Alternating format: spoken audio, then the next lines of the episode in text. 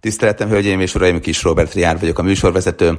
Önök a világszámot hallják itt az Inforádióban, és egy órás toszkánai kirándulásra viszem el önöket imádják az ismerőseim, és a sógorasszonyom is fuvola táborba indul ide, és hát a barátaim mondták, hogy fuvola tábor, te jó ég, és akkor emlékeztettem őket arra az ismert híres filmre, vagy sorozatra is talán, mert több epizód készült, amikor fuvola tábor címen nagyon izgalmas kalandok vártak a szereplőkre. Hát nem tudom, hogy a sógorasszony fúrázni akar még jobban tanulni, vagy pedig ő is egy picit ki akarja használni Toszkán vidék lehetőségeit. De az kétségtelen, hogy a művészetek, azt hiszem, hogy tényleg magas szintűek itt, és hogyha valaki a zenei kultúrára, a képzőművészetre gondol, akkor biztos, hogy nagyon sokat tanulhat, még akkor is, hogyha egyébként elismert tanár, oktató, vagy éppenséggel ezzel foglalkozik, mindig van lehetőség arra, hogy tovább az ismereteinket csiszoljuk.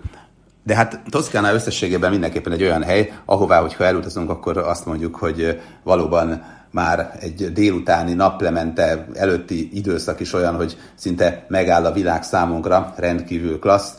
A történelmi csodák, az elképesztő zöldelő hegyvonulatok, a szőlőültetvények mind-mind nagyon hangulatosak, és aztán jön az este, hát azért itt is már van klasszikusan siesta, tehát dél és négy óra között picit leáll az élet, de nem annyira, mint Dél-Olaszországban, ahol gyakorlatilag egy éjjel-nappali közérszerű valamin kívül semmit nem találtunk már, ami öt előtt nyitott volna, viszont cserébe, hogy valaki éjfélkor elmegy vacsorázni, az egy természetes dolog, és azok a gyerekek, akik annyi idősek, mint az én Fülöp fiam, három-négy évesen ott rohangálnak még éjfélkor gond nélkül a belvárosban, és szórakoznak, tehát azért ez hozzátartozik a nyári időszakhoz. Firenze talán a legfontosabb város, hogyha valaki el akar menni Toszkánába, akkor azt mondom, hogy Firenze az kötelező. Noha nem a tengerparton vagyunk, hogyha tengerpartot szeretnénk, akkor el lehet menni mondjuk Viareggio, az nagyon népszerű Viareggio-ba. Itt valóban egy picit drágábbak az árak, mint Rimini környékén, de hát azért exkluzívabbak is a boltok mindenféle izgalmas autót is lehet bérelni, a Ferrari, Lamborghini és egyéb csodák itt azért gyakran szántják a betont, de többségük bérautó, mert hogy ilyen kölcsönzők vannak, ahol ezeket ki lehet venni két-három napra, és nagy buli persze. És mellette persze Firenze kötelező látnivalói közé tartozik a Dóm, akkor a Michelangelo Dávid szobra, azt egyébként az akadémia épületében találjuk, tehát nem a templomban, nem is köztéren. Van egy másolat kiállítva a köztéren, a japán turisták mindig szoktak fényképezkedni mellette, és sokan azt gondolták, hogy na az a Dávid szobor, de nem. Az eredeti az, az bent van az akadémiánál. Több más Michelangelo kisebb jelentőségű alkotás is van, talán egy 8-10 is előtte, és akkor hopp, ott van a híres Dávid szobor, az lesz a megdöbbentő, hogy jóval nagyobb, mint gondoltuk, tehát nem embernagyságú szoborról van szó, hanem 5-6 méteres hatalmas szoborról. Látni fogjuk, hogy nem olyan paritjával győzte le Góliátot, amit mi elképzelünk, hogy így kihúzzuk, és akkor jobb kezünkbe tartjuk, aztán lelőjük vele a csókát, hanem Gyakorlatilag a régi klasszikus fegyverparitja ez, tehát hátul, hogyha megnézzük hátulról a szobrot, akkor látjuk, hogy a hosszú-hosszú paritja rész az lényegében a hátán Dávidnak végig húzódik, bal kezében tartja a követ, és akkor utána már jobb kezében meg a paritját. Fantasztikus alkotás, Szerintem, aki ezt egy élőben látja, sokkal nagyobb élmény, mint amit a művészettörténet könyvek kínálnak. És hát ha már Firenzénél tartunk, a klasszikust meg kell nézni, az Uffizi képtárat, nem könnyű bejutni, persze most már az internet korában lehet helyet foglalni, de az itteni leghíresebb látnivaló az a Vénusz születése Botticelli-től, itt vannak a legtöbben, ez a híressége tulajdonképpen az Uffizi képtárnak, de annyi fontos és érdekes kép van, hogy gyakorlatilag jó pár órát el tudunk itt tölteni. Hát azt azért megtanultam, hogy nem kell úgy egy képtárat megnézni, hogy mindent meg fogunk nézni, mert akkor a végén már összefolyik az egész, és kellemetlen lesz az élmény. Tehát, hogyha egy két-három óra után azt mondjuk, hogy jó volt, szép volt, akkor nyugodtan menjünk el. Ha nem megyünk többet vissza, akkor nem megyünk, de még mindig jobb, mint hogyha azt mondjuk, hogy mindent megnéztünk, és akkor beveszünk még két gyógyszert, hogy a fejünk ne fájjon már tovább. Tehát azért tudni kell a műélvezetnek is határt szabni. A az Uffizi képtár mellett van még egy érdekes látnivaló, az Öreg híd, a Ponte Vecchio másik oldalán van a Pitti Palota, és monumentális méreteivel és a műkincseivel ez is olyan, hogy szerintem benne van a legizgalmasabb látnivalók körében, ugyanakkor nincsen hatalmas tömeg, tehát nincsenek annyian, mint az Uffizi képtárnál. Amikor pedig elmegyünk az Ufficitől egészen a Pitti Palotáig, gazdag család volt egyébként a Pitti kereskedő család, és nekik volt ez a hatalmas nagy palotájuk. Akkor közben átmegyünk az öreg hidon, egy fantasztikus kis sétahidon, már önmagában, amikor a képtárból csináljuk a fotókat, a folyó és a híd egy klasszikus látvány, és mehet már is a közösségi portálokra, mert annyira jól néz ki és közben láthatjuk az apró kis árusokat, a szuvenírboltosokat, az ékszerészeket és sok minden más, mert hogy teljesen beépült kereskedőkkel ez a híd, és lényegében egy fontos kereskedelmi központ a mai napig, mert hogy veszik a szuveníreket a turisták, meg sok minden mást.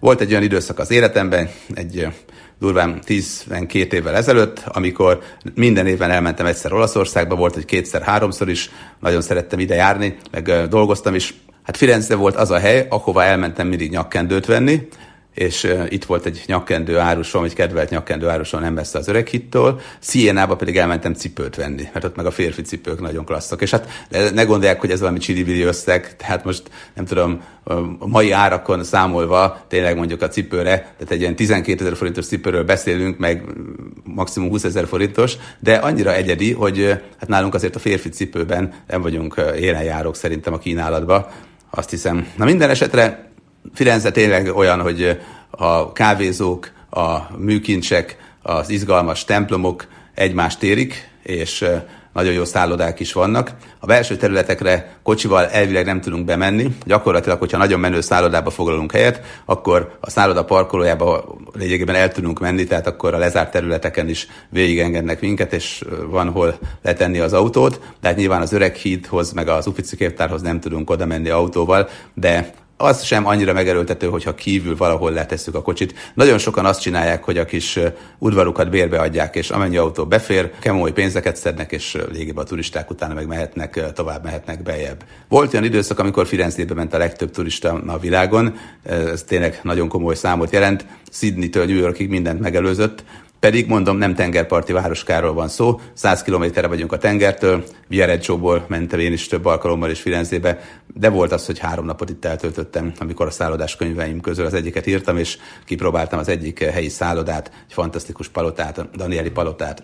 Minden esetre Firenze tényleg olyan, hogy felfedezni minimum két-három nap kell. Tehát az, hogy megérkezünk, és két óra alatt megnézzük Firenzét, na ez így nem fog működni, mert az Uffizi képtár, a Pitti Palota, az Akadémia terme, a Michelangelo szobor, a Dóm épülete, az mind olyan, hogy azért várakozni kell, kijövünk, bejövünk, idő, rengeteg a turista, és hát mellette nyilván az öreg hídon átmenni, sétálni, az emléktárgyakat megtekinteni, az autót kint hagyni, vagy hát akármivel jövünk, akkor egyébként bejutni a területre. Tehát azt kell mondanom, hogy a két nap is ilyen necces, tehát vagy egy tengerparti szállást lefoglalunk a Toszkán parton, és akkor minden nap reggel bejövünk. Hát Olaszországban egy 100 kilométeres tengerparti utat, azt gyakorlatilag másfél óra alatt nagyon jól meg lehet tenni, mert itt ezen a szakaszon olyan brutális nagy dugók nem szoktak lenni, mint mondjuk Milánó körül, és aztán, nem tudom, este visszamegyünk megint a szálláshelyre. Én többször így csináltam, de mondom, volt olyan, hogy több napot eltöltöttem Firenzében is.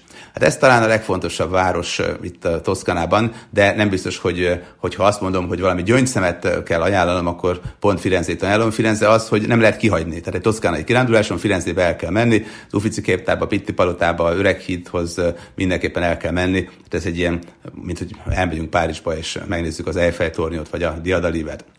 Viszont, hogyha azt mondjuk, hogy Toszkana, akkor nekem a nagy kedvencem Siena. Siena városa azért is érdekes, mert a középső része az olasz építészet, a toszkán építészet remeke, és Lényegében itt vannak már az 1200-as évek óta a híres lovasversenyek. Jó magam voltam úgy Szénában, hogy lovasverseny volt éppen, és hát persze a szállodában sikerült jegyet szerezni. Hozzáteszem, a jegy az nem azt jelenti, hogy most valamiféle emelvényeket nagyon sokat ácsoltak volna, vannak emelvényes ülések is, de gyakorlatilag a főtéren lakók közül mindenki kiadja jó pénzért az erkét, és akkor ahányan odaférnek az erkére, azok annyian oda mehetnek, és akkor lényegében ő nekik fizetünk az ott élőknek, az ott lakóknak. Ha valaki viszont azt mondja, hogy idejekor órán kimegy a térre, akkor a tér közepén ott maradhat, és akkor körbe kerítik eh, egy eh, kerítéssel, és akkor persze nézheti a lovas versenyt. Hozzáteszem, hogyha mondjuk a második, harmadik sorba kerül, akkor sokat nem lát belőle, mert egy termetesebb úriember elé kerül, akkor igazából csak a lovak patájának zaját hallja. Felszórják homokkal a szienai főteret, és elindulnak a kerületeknek a lovasai, aztán aki az előfutamokat megnyeri, úgy szépen selejtezők útján kiderül, hogy kik lesznek a, a győztesek, és akkor a győztesek pedig megmérkőznek a döntőben, és aki végül is megnyeri, nos hát az a kerület az rendkívül komoly dicsőséget szerez, egy éven keresztül ezt a dicsőséget megtarthatja. Azt hiszem, hogy a Paleo tényleg egy fantasztikus az ottani lovasverseny. Hát nekünk lényegében a Nemzeti Vágta ötlete az innen származik. Ez egy elég régi verseny, és az is érdekes, hogy amikor a verseny történik, az nem olyan hosszú. Tehát lényegében elkerítik a középső részt, felszórták már korábban homokkal a területet, és aztán szépen ilyen kis biztonsági őrök kiterelik a helyszínről az embereket, fölrakják a biztonsági részt, és mennek három kört a lovasok, aztán vége. Tehát az egész pillanatokon belül lezajlik, és aztán utána másnap, harmadnap meg jönne a következő futam. Viszont Előtte, utána mindig az adott szurkoló tábor, az felvonulást tart, énekelnek indulókat, rigmusokat, ilyen spontán jelmezbálok alakulnak ki, és a Szienai Dóm környékén ezeket végig lehetett nézni. Tényleg ettől a hangulattól jó az egész. Tehát én is Európa bajnokságokra, meg világbajnokságokra járok most már azt kell mondanom, hogy több mint 20 éve, és hát a meccs az egy dolog, igazából a hangulat a lényeg, azt nagyon szeretem, és még hogyha a kőkemény mondjuk eljutni Bélo Horizontéba valamilyen szerzett repülőjeggyel, és ott egy arra alkalmatlan helyen megszállok, akkor is élvezem azt, hogy milyen a közös éneklés mondjuk egy brazil-német meccsen. Tehát az kétségtelen, hogy Siena nagyon-nagyon jó hely ilyen szempontból, tehát van élet, van lüktetése, nagyon jók a férfi cipők, rengeteg férfi cipőüzlet van, de ezen kívül a belvárosnak a kis butikjai valóban jól néznek ki. Itt sokat sétálgathatunk, tipikus macskaköves utcácskákat képzelnek el, olaszos hangulatot, és itt is kint kell hagyni az autót, tehát a belső városrész itt is végig sétáló rész, nem mehetnek be a kocsik, és ez nagyon jót tesz az egésznek. Úgyhogy Siena mondom nagy kedvencem. Pisa Hát Pisa, mint város, mint település azért nem fogott meg annyira, de ott viszont a Ferdetorony, meg a Ferdetorony környéki terület az nagyon érdekes. Ami egyébként érdekes, hogy ez nem úgy van, hogy a Ferdetorony ott van Pisa közepén, meg ott van a baptisztérium, és akkor nem tudom, körbeöleli az egész a, a település többi része, hanem van a Ferdetorony, meg a baptisztérium, gyönyörű zöld füves részen, és mellette van a város, odébb egy picit. Tehát ez egy kicsit furcsa. Ha valaki fel akar jutni a Ferde toronyba, akkor azért időben kell készülődnie és előjegyzést kérnie, mert hogy limitálják, hogy hányan mehetnek fel. Nemrég renoválták és megállították a dőlést. Egyébként nem Ferdének építették, azért akarták megépíteni, hogy a legmagasabb torony legyen, de laza itt a talaj, és elrontották az építést, úgyhogy megdőlt. Hát ettől lett híres, hogy megdől és hogy ne dőljön le teljesen, ezért aztán most megakadályozták ezt a dőlést, viszont mondom, meghatározzák, hogy egy nap hány turista, hány vendég mehet fel. Egyébként eléggé lekopottak a lépcsők, úgyhogy korán sem könnyű mutatvány ide felmenni. Ráadásul pont amikor fent voltam, akkor szólalt meg a harang, hát azt hittem, hogy a dobhártyám kiesik, úgyhogy azért erre oda kell figyelni, hogy egy pizzai feldetorony látogatás azért egy kis edzettséget igényel. Mellette megnézhetjük a keresztelőkápolnát, az is egy látványos dolog, de már az is jó, hogyha csak lefotózzuk a Ferdetornyot, hogyha valaki nem akar feltétlenül felmenni a tetejére és nézni a dolgokat, meg hát eszébe juthat a legenda, hogy Galilei ide ment fel, és amikor a nehézségi gyorsulás titkait kutatta, akkor innen dobált lefelé dolgokat. Pizza tehát még egy kapucsinóra érdekes lehet, lehet ilyen kis limbóhintókat bérelni, és hát nagyjából ennyi, de korán sem kell mondjuk két-három napot rászállni, mint Firenzére, ahol ez a két-három nap, ez egy ilyen alsó hangú két-három nap, lehet abból négy vagy öt is. Siena meg szintén olyan, hogy minimum egy nap, de inkább ott is kettő nap az, ami, ami jó, ha pedig van éppen lovasverseny, hát akkor meg bármennyi időt el tudunk ott tölteni. Siena, Pisa, Firenze, ezekről már meséltem a műsorban, Viareggio-ról szintén, ami egy klasszikus üdülőtelepülés, és itt egymást érik a butikok, jó kis sorban, de ez a tengerparti sor, ez azért nem olyan, mint Riminibe, ahol persze én szeretem ezeket a játékokat, meg lövöldözök, meg játékterem, meg egyebek, tehát nyilván azért nem feltétlenül mindenkinek ez a kedvence, a feleségemnek sem, nekem igen, de hát szóljanak meg ezért. Minden esetre a feleségem jobban szereti az exkluzív butikok sorát, meg azt az eleganciát, amit Viareggio ad mondjuk Riminivel ellentétben, ahol azért más jellegű a hangulat, azt kell mondanom. De eleve a Toszkán tengerpartnál nagyon sok helyen találunk kellemes és jó területeket, olyan parszakaszokat, ahol klassz a homok, és nyugodtan elmehetünk ezekre gond nélkül. Ami még érdekes, ha Toszkanában vagyunk szerintem, és nagyon-nagyon szép, az Arezzo. Ugye egy C-vel kell mondani, mesélték nekem a helyszínen. Ez egy nagy etruszk kereskedelmi város volt egykor, egy domb tetején találjuk, és lényegében a világháború idején nagyon komoly harcok voltak, úgyhogy sok mindent újra kellett építeni, de ez elég jól sikerült, és kicsit vissza mehetünk a korokban, mert csinálnak ilyen nagy történelmi fesztivált, lovagi tornával, mindennel. Hát ilyen azért sok helyen van már Európában, de minden esetre itt is elég nagy duranásnak számít. A Rezzo egy érdekes, érdekes hely, de ha már Szienáról, Firenzéről, Pizáról beszéltem, akkor azért még mindenképpen érdemes beszélni Lukkáról, ami tényleg olyan, hogy ha képeslapokat látunk Toszkanáról, akkor általában Firenze, Siena van rajta, valami tengerparti rész, meg a lukkai reneszánsz belső rész. Itt is a főtér a legizgalmasabb, és hát a templom túra az, amit muszáj mindenképpen megtenni. Vannak gyönyörű barokk kertek, és kis múzeumok, rengeteg kiülős étterem, hát valóban szerintem ez mindenképpen egy toszkán kirándulásnál, hogyha legalább egy hetet eltöltünk, akkor érdemes meglátogatni, érdemes ide eljönni. És hát tényleg felfedezhetjük a környéket, ugye az Arno folyó vidékéről, Pizáról már beszéltem önöknek, de Elba például ugye Napoleont is ide száműzték, és emiatt is vonza a látogatókat, sok strand is van, és tehát Elba szigetére is el lehet jönni. Bár hozzáteszem, hogyha ilyen olaszországi sziget túrát nézzünk meg, hogy milyen város a legszebb, hát szerintem mondjuk azért a Cinque Terre települései, Positano, Amalfi vagy akár Capri jobban néz ki, mint Elba szigete. Tehát, hogyha dönteni kell mondjuk Siena meg Elba között, akkor Sienát érdemes inkább választani. De hát a legegyszerűbb, ha nem kell választani, hanem megnézzük a sok csodát, és egész Toszkánát felfedezzük, nagyon sok mindent megnézünk, és valóban úgy érezzük, hogy miénk az egész Toszkán világ. Komoly szőlőültetvények is vannak, Firenze és Siena között rengeteg ilyet találunk, és nagyon érdekes, hogy ezeket úgy művelik meg, hogy látványra sem utolsó. Ha valaki a bor világában otthon van, akkor ez nagyon fog neki tetszeni. Azt hiszem, hogy a hatalmas ültetvények azok tényleg olyanok, hogy, hogy impozánsak, akár szeretünk borozgatni, akár kevésbé, akár értünk hozzá, akár kevésbé. Tehát szerintem ez szintén nagyon jó, főleg nyáron, kora ősztel egy itteni kirándulás. Nagyon sok apró kis toszkán település van még, amit érdemes külön-külön felfedezni. San Gimignano például ez egy rendkívül aranyos, érdekes, régi városka, gyönyörű tornyokkal, és ha ide látogatunk, akkor már korán látjuk az autóból a hatalmas égvetörő tornyokat. Azt mondják, hogy 70-nél több tornya volt a településnek egykoron, és hát rengeteg legenda fűződik hozzájuk. Hát ma már ennyi torony nincsen, mert azért a világégések ezt a városkát is megrengették, és mindent nem építettek vissza, de még most is sok-sok tornyot találunk, hogyha ide ellátogatunk, és ezeket a tornyokat megcsodálhatjuk, sétálhatunk a kis utcáskákon, ez is szerintem mindenképpen nagy élmény lehet.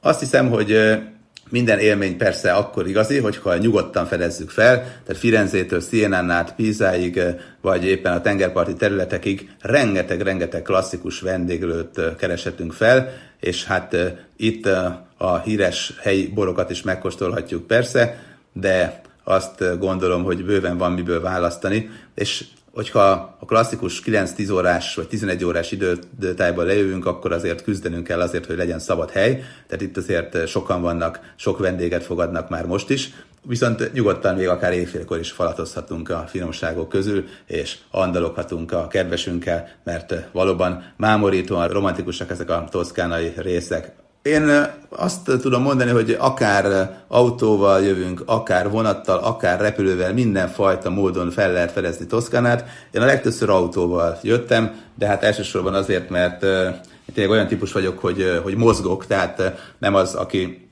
kifekszik a tengerpartra, és akkor két hétig meg sem mozdulok, de hogyha gyerekkel utazom, akkor azért megyek kocsival, mert igazából vagy szervezett úton, vagy hogy vigyenek engem, mert hogy akkor nincs kedvem ahhoz, hogy mindig cipelgessem a cuccokat. Ha pedig magamtól megyek, akkor meg tényleg megnézek nagyon sok mindent, hiszen be akarok számolni a kedves hallgatóknak, hogy milyen érdekes helyeken jártam. Viszont a szervezett útnál hogy ott visznek, hát ott ezzel nincsen gond, de ha nem szervezett az út, akkor persze magam is össze tudok rakni remek csomagokat, és a milliót összeraktam már életem során, de mégis, ha azt mondom, hogy ha autóval mondjuk egy olaszországi rész, hát itt azt is bevállaltam, hogy lementem Bari környékére, és egy két nap alatt úgy megjártam, hogy az egyik szállásom a Riminiben volt, ott este egy kellemeset sétálgattunk, majd következő nap elmentünk a legdélebbi olasz pontra, a Csizma sarkáig, és ott aztán tényleg tudtam közlekedni, megnéztem Gallipolit, hát ugye nem a török Gallipolit, ahol a világháborús híres csaták voltak, hanem van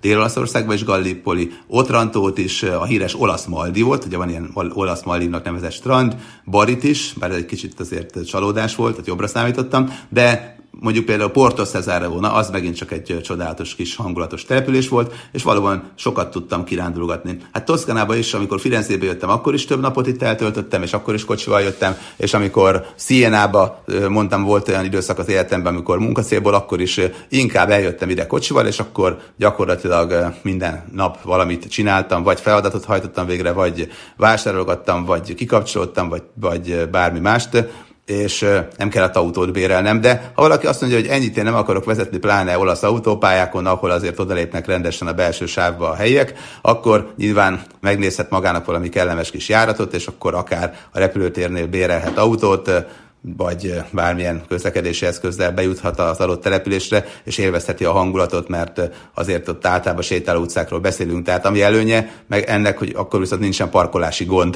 ha valaki nem hoz magával nyilván kocsit.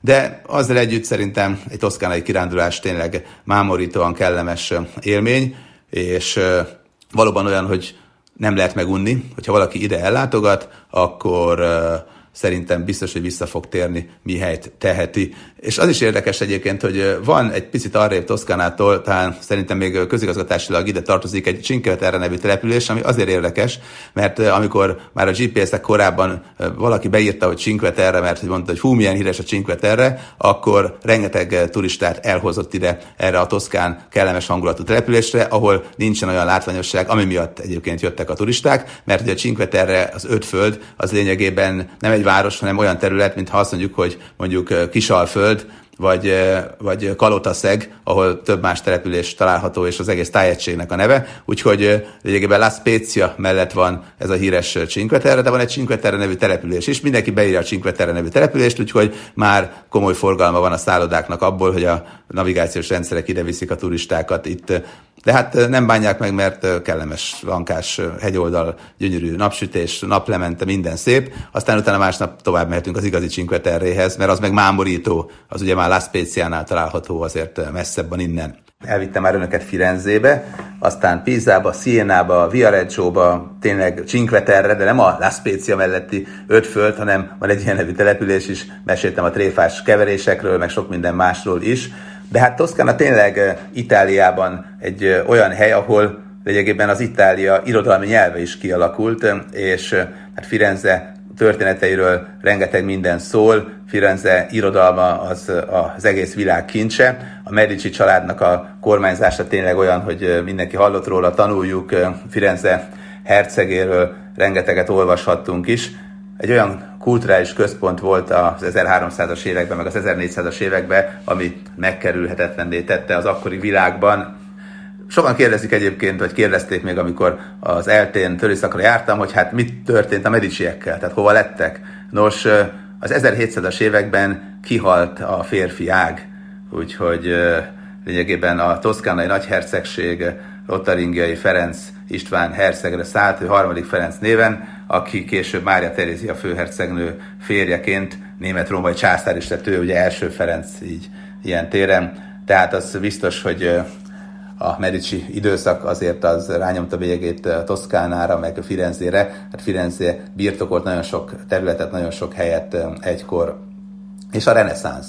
Hát tipikusan a reneszánsz építészet, a reneszánsz festészet, a reneszánsz szobrászat csodáit itt találjuk hogyha valaki az Ufici képtárba elmegy, akkor szerintem egy napot is el tud itt tölteni.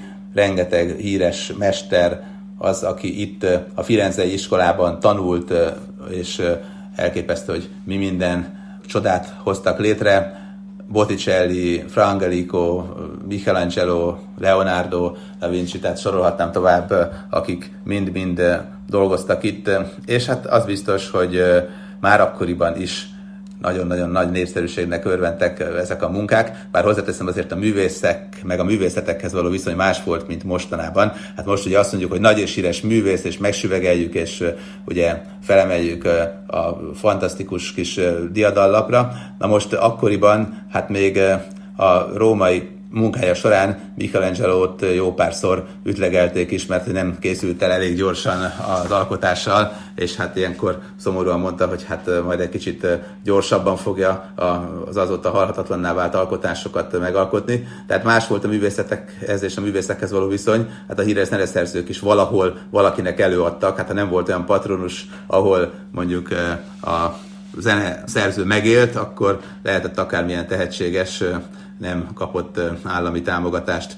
Tehát azt láthatjuk, hogy tényleg ilyen téren Firenze valóban nemzetközi hírű volt már akkoriban, és hát nyilván a mai napig az. Amikor Franciaországba látogatunk, akkor az emberek vagy Párizs nézik meg, vagy pedig Provence-ba vágynak, és a Provence-i életérzést szeretnék elsajátítani. Amikor meg Olaszországról beszélünk, akkor Toszkana sokak szerint a legszebb régió, és az itteni életérzés az, amire vágyunk. Az olajfák, a ciprusok hangulata, a várak, a templomok, a szőlőültetvények, a gyönyörű zöld dombok, elképesztően érdekes, az biztos. És meséltem már, hogy Lucca, Firenze, Pisa, Siena, San Gimignano, ezek mind-mind érdekes települések. Montecatini például még mindenképpen ezt is írjuk fel így otthon a füzetkébe. Ha pedig a tengerparti buli hangulatra vágyunk, akkor Viareggio, tehát ezek azok, amelyek szerintem érdekesek, és más teljesen a toszkánai területnek a légköre, mint mondjuk Rimini környéke. Bár hozzáteszem, hát ha Riminit szeretjük, akkor azért ott is látunk egy kulturális csodát, hogyha például tovább megyünk és megnézzük mondjuk az önálló államot, San Marinót, vagy Gubbiót, például elmegyünk Assisi-be, ott megnézzük az elképesztő középkori falmaradványokat, amíg mi mai napig élő kolostorokat, tehát azért ott is vannak csodák, de az kétségtelen, hogy Toszkanában, hát egy percet nem fogunk unatkozni, még akkor sem, hogyha egyébként nem a tengerparton henyélünk. Ha meg szeretnénk a tengerparton is henyélni, na hát akkor egy kéthetes nyaralásra kell benevezni ahhoz, hogy egyáltalán a látnivalókat sorra tudjuk venni. Azt hiszem, hogy ez mindenképpen az igazsághoz tartozik, vagy pedig több részre kell bontani a toszkánai kirándulásunkat. Elképesztően szép utakat is találunk, vannak olyanok, ahol ilyen 4-5 méteres hatalmas fák adnak árnyat, már amennyiben adnak egyáltalán, mert tényleg itt azért perselően kellemes a nap, és maga az utazás is, hogyha kocsival, vagy megyünk valahova, vagy kismotorral, egy hosszabb kirándulásra, akkor maga az utazás is szerintem élmény, hát nem feltétlenül az autópálya. Mert azért azt tudni kell, hogy az autópályán ott az olaszos vezetési stílusra fel kell készülni, meg arra is, hogy amikor útépítés van, akkor olyan szűk az egyik sáv, hogy tényleg friss jogsival nem biztos, hogy az olasz autópályákat kínálnám a kedves hallgatóknak, tehát erre azért mindenképpen oda kell figyelni, hogy az olaszos vezetési stílus nem muszáj átvenni, de hogyha nincs meg ez a lendület bennünk, akkor azért nehezen tudjuk felvenni a tempót, és ha mondjuk van egy útlezárás, és a két szűkített sávon kell haladni, és mondjuk a kamionokat akarjuk előzni, hát akkor úgy érezzük, hogy letolnak az olaszok a belső sávból minket, tehát azért ez benne van a pakliba és azt mondjuk, hogy hát persze, de annyira rutinosak, hogy nincsenek koccanások, rengeteg koccanás van, tehát hogyha megnézzünk egy települést, és ott az autókat számba veszük, sorra veszük, akkor majdnem mindegyik oldalánál van egy kis horpadás, egy kis meghúzás, tehát valami hihetetlen. Hát én is emlékszem, hogy Olaszországban mentem autóval, és este olyan éjfél lehetett, amikor a szálloda előtt szabályosan álló autómnak a, az elejénél ott volt egy helyi olasznak a kocsia be, négy tagú baráti társaság, minden négyen beleültek, és hát mondom, hogy hogy fog kimenni. Hát logikusan úgy lehetett volna kimenni, tehát az lett volna az elsődleges dolog, hogyha egy picit előrébb áll, aztán egy nagyon picit visszáll, aztán megint előrébb, megint vissza, és akkor már ki tudott volna kanyarodni. De hát persze, hát ez egy igazán vagány, nem tudom, 40-es olasznak ez így nem működik, úgyhogy laza mozdulattal azt csinálta, hogy így lendületből hirtelen hátra jött, aminek az lett a következő, hogy belement szépen az autómba, és hát ott álltam mellettem, tudom, négy méter, és mondtam, hogy hát ez így nem lesz jó. Ó, sorry, sorry, mondta, és látszott, hogy neki megsérült komolyabban az autója, hát nekem még a karcolás se látszott, az első lökhárító annak a kocsinak elég erős volt, Ergo mondtam, hogy oké, okay, akkor de vigyázz, és amikor kimész, akkor figyelj oda arra, hogy éresebben szedd alá, és akár több lépcsőben gyere ki. Hát ezt így angolul elmagyaráztam, egy kicsit olasz szavakkal is vegyítve, és hát persze semmit nem hatott, mert lendülettel előre ment, akkor majdnem az előtte lévő autót is megtolta, és utána megint hátrajött, és tényleg egy centi hiányzott majdnem, és akkor nagy nehezen kiállt, de képtelen volt arra a türelemre, amivel mondjuk gond nélkül és problémamentesen ki lehetett volna állni a parkolóból. Úgyhogy hát azért ehhez mindenképpen fel kell nőnünk, hogy ha most vettük a zsírúj autónkat, akkor ne itt tavassuk fel, mert hogy meghúzás lesz rajta, ha parkolunk valahol a toszkán településeken, akkor az szinte biztos. Ami még érdekes az, hogy ugye mondtam már a klasszikus híres városokat, Siena, Pisa, Firenze, stb. stb. stb. De hát vannak ilyen régi etruszk kisvárosok is, ezeket is meg lehet nézni, ugye Sorano és környéke, aztán mellette pedig még fürdők is vannak. Hát az olasz fürdők azért nem olyan jók, mint a budapesti fürdők, tehát hogyha a fürdőkről beszélünk, és most nem a tengerre gondolok, hanem az épített fürdőkről, akkor mondjuk egy Széchenyi fürdő, de akár egy Palatinusnak a vízkínálata, vagy sorolhatnám tovább, Egerszaló környéke, Gyula, stb. Tehát nálunk vannak normális jó fürdők, tényleg olyan csodák, hogy hihetetlen, az irgalmas rendi fürdő, hát ez valami elképesztő itt Budapesten. Hát ehhez képest ugye, amikor egyszer esett az eső és fürdőbe elmentem Hát nem fértünk be egy részről, másrészt pedig azt mondtam, hogy hát az utolsó utáni kis településnek is komolyabb fürdője van, szerintem erre felé itt a Kárpát-medencében, de azzal együtt büszkék arra azért, hogy vannak termálvizes fürdők, szabadtéri termálvizes fürdők, ilyen különleges fürdők pár helyen. Hát hozzáteszem, azért szerpenténes utakon lehet oda menni Toszkánában, de hogyha rám hallgatnak, akkor szerintem inkább nézzék meg a csodálatos településeket, és itthon fürödjenek valami jót, de ilyen is van, és hát azért a helyi prospektusokban ezeket fel lehet fedezni, és meg lehet nézni.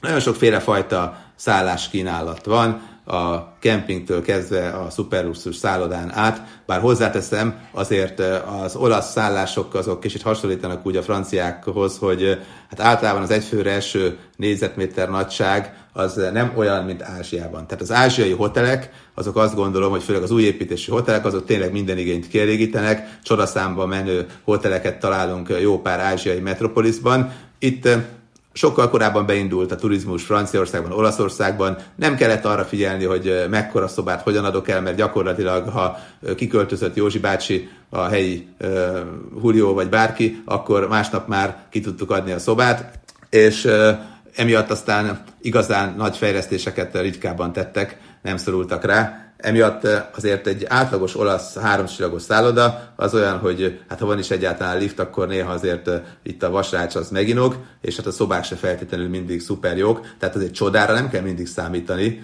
azért az igazsághoz ez hozzátartozik, hogy, hogy nagyon sok középkategóriás szálláshely van, és nem mindegyik olyan, amit egyáltalán megszoktunk az újjávarásolt magyar szálláshelyeken is sokszor. Tehát mi korábban azt mondtuk, hogy te jó ég, valami csodálatos olasz szálloda, hát most meg azt mondjuk, hogy azért van rajta fogás, nagyon akarunk keresni.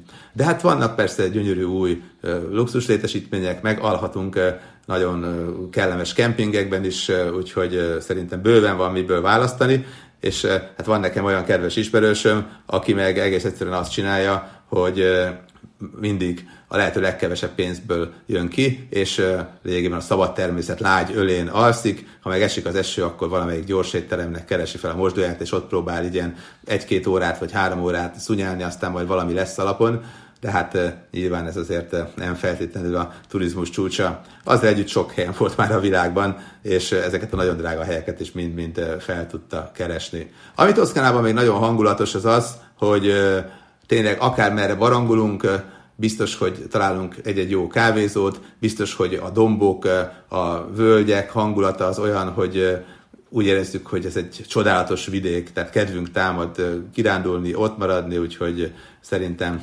nagyon-nagyon érdekes önmagában az itteni kirándulás. Van egy kedves barátom, aki nagyon szeret túrázni, és hát ő mondta, hogy hát Toszkánában is rengeteg helyen túrázott. Hát meg kell mondjam, hogy azért olyan meleg szokott lenni néha nyáron, és sokat voltam nyáron, hogy hát nem is ilyen Dubaj hangulat van, hogy nem tudunk kijönni a légkondis területről, mert úgy érezzük, hogy mindenünk csuromvíz és csorog le az egészen a bokánkig, de azzal együtt szerintem mindenképpen vigyázni kell arra, hogy ne kapjunk napszúrást, kalapot kell viselnünk, tehát én azt mondom, hogy én túrázásnál nem tudom, az osztrák hegyek meg a Mátra virága az, ami jobban vonz, de hozzáteszem, ezt is meg lehet csinálni, és hát a tengerparti élmények, tehát nagyon sok strand van, különböző strandok, már úgy értem, minőségben is különbözők, vannak olyanok, ahol a szálláshely üzemelteti, bár ugye hát a tengerpartot szabadon megközelíthetjük, de mondjuk a nyugágyért fizetni kell, és hát a nyugágy meg a napernyő kombó azért lehet borsos is, tehát van jó pár olyan hely, ahol mondjuk forintban 15-20 ezeret is elkérnek azért, hogy kényelmesen egy család napernyő alatt a nyugágyon pihengessen, tehát azért ezt is tudni kell. Jó a vonatközlekedés, azt kell mondanom, hogy ez is ez is klassz. És hát ha nem akarunk feltétlenül a nagy strandokra menni, akkor a kis településeknél a kikötő mellett majdnem mindenhol lehet nyugodtan fürödni. A helyiek közül is sokan, főleg a gyerekek persze ide jönnek, tehát van egy lehetőség arra, hogy ha nem is a kikötőnek a kevésbé szép vizébe, de tőle nem messze homokos részen megfürödjünk, úgyhogy azért ilyet is, olyat is találunk. De az, hogy ne tudjunk fürdeni, olyan szerintem nem fordulhat elő. Tehát mindenképpen egy toszkánai kirándulás, hogyha nyáron megyünk, akkor azért a sok-sok kultúra, történelem, ligetek mellett, hát a fürdésről is szól persze, mert örülünk, hogy végre eljutunk mondjuk Firenzétől 100 kilométerre a tengerhez. Hozzáteszem, hogyha mondjuk valaki télen utazik ősszel, tavasszal, akkor, akkor ugyanúgy csodálatos élmény, és nem kell idegeskedni, hogy most te jó ég, hogy menjünk most a fürdőhelyről el, hogy most inkább még élvezzük a napsütést, vagy pedig most már vonz Michelangelo bájos világa, tehát azt hiszem, hogy ilyen értelemben lehet, hogy egy jó kis fürdőtúra, pár Toszkán város megtekintése, és akkor vissza kell jönni egyszer olyan időben, amikor nem sajnáljuk, hogy a múzeumban négy órát eltöltünk. Ha megy a légkondi, akkor nincsen gond. Úgyhogy azt gondolom, hogy ez mind-mind hozzá tartozik a toszkán hangulathoz, az életérzéshez. És hát eh, nagyon fontos még az, hogy eh, mit tegyünk, hol legyünk, eh, milyen területeken mit tudunk fogyasztani.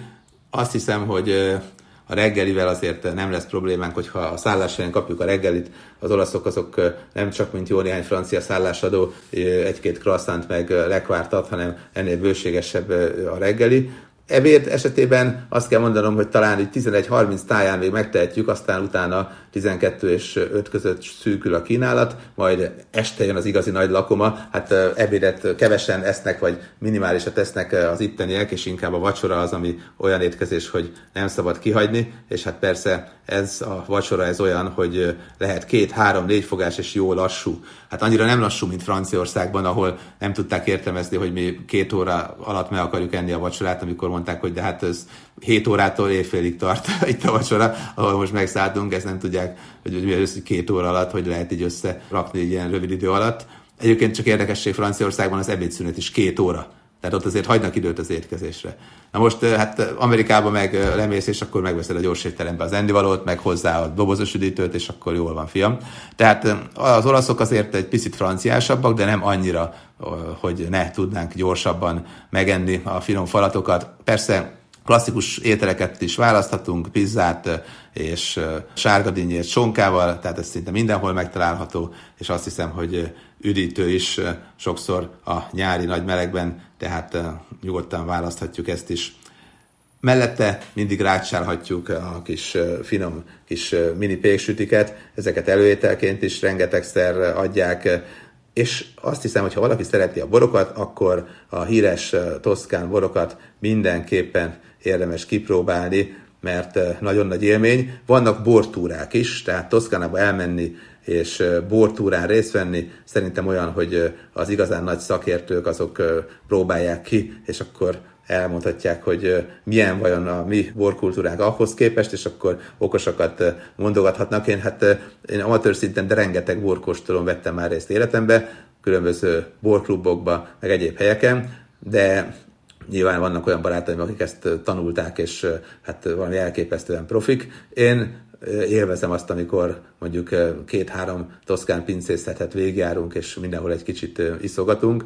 Bár hozzáteszem, ezt megcsináltam Portóban is, meg megcsináltam jó pár portugál területen, és ott voltak ezek a borkostolók nagyon-nagyon profik. Meg egyszer forgattam Ausztriában, ahol meg olyan volt a borkostoló, hogy nekünk kellett születelni is, és gyakorlatilag először csináltunk egy kis bort, dolgoztunk, persze fizettünk ezért, aztán a végén meg az elmúlt időszaknak a terméséből készült finomságokat megkóstolhattuk, tehát itt az tényleg csúcsra járatták az osztrákok. Na de visszatérve erre, tehát Toszkanában azért nem működik úgy, mint a portói pincéknél, hogy ekkora nagy üzemben, de itt is sok pincetúra van, úgyhogy erre is benevezhetünk.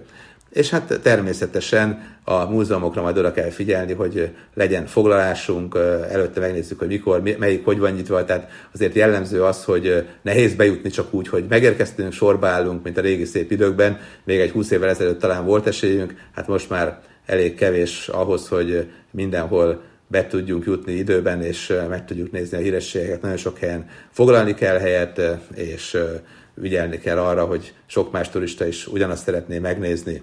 Firenzében az egész történelmi belváros lényegében a világörökség része, de a pizzai dómtér is, Siena is, tehát amikről itt beszéltünk, azok közül nagyon sok rajta van a világörökségi listán, tehát gondolom ez nem véletlen. Ha pedig azt szeretnénk, hogy nem Viareggio-ba lakjunk, hanem egy kellemesebb kis halásztelepülésen. Hát azért annyira könnyű dolgunk nincsen, mert hogyha kellemes kis halásztelepülést talál valaki, akkor felrakja az internetre, és másnap már nem lesz kellemes halásztelepülés, mert mindenki oda megy, és a turisták előzönödik azt a területet. Tehát nem könnyű azért eldugott kis öblöcskéket találni a toszkán tengerparti részeken, de lehet azért szerencsénk, meg hát, hogyha jó időben, jó helyen fürdünk, akkor érezhetjük egy kicsit azt, hogy nincsenek túl sokan, de hát azért legtöbb helyen sokan vannak. Hozhatunk nagyon klassz ajándékokat, nem csak nyakkendőt, meg cipőt, de főleg ruhaneműből nagyon jók a toszkánai városok. Az ezüst termékek például Firenze környéken rengeteg ezüst ékszerész van, és itt ezek nagyon híres sokat hoznak, a különböző fa csodák azok is megjelennek, de hát azért az igazsághoz tartozik, hogy a nagy turisztikai centrumok környékén afrikai járusok sokasága is kínálja a szokásos termékeket, tehát azért ez is benne van nyilván a pakliban. Összességében azt gondolom, hogy egy toszkán látogatás így a nyári időszakban valóban kellemes és szép élmény lehet.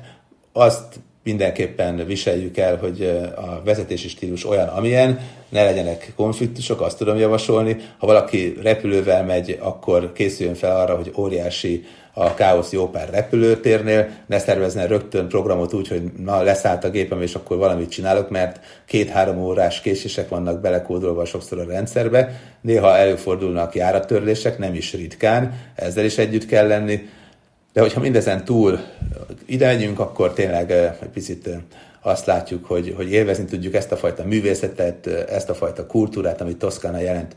Az, hogy elvonulunk a világ zajától, hát ezt nem mondanám, mert hogyha Firenzébe a föltéren sétálgatunk, vagy sorba állunk az Uffizi képtár bejáratánál, akkor nem úgy érezzük, hogy elvonultunk, mint DiCaprio a Parcimű filmben, hanem azt érezzük, hogy, hogy nem vagyunk egyedül, és azt, hogy visszatért már a turizmus arra az időszakra, a az olaszországi területek jó pár városát illetően, mint ami 2019-et jellemezte. Úgyhogy azért ez benne van a pakliba, és erre fel kell készülni, de szerintem, hogyha van arra lehetőségünk, hogy mondjuk a Firenze, Pisa, Siena, Lucca kombót megnézzük, és mellette még a tengerparton is pihengethetünk, akkor nagyon-nagyon kellemes lesz az itt tartózkodás.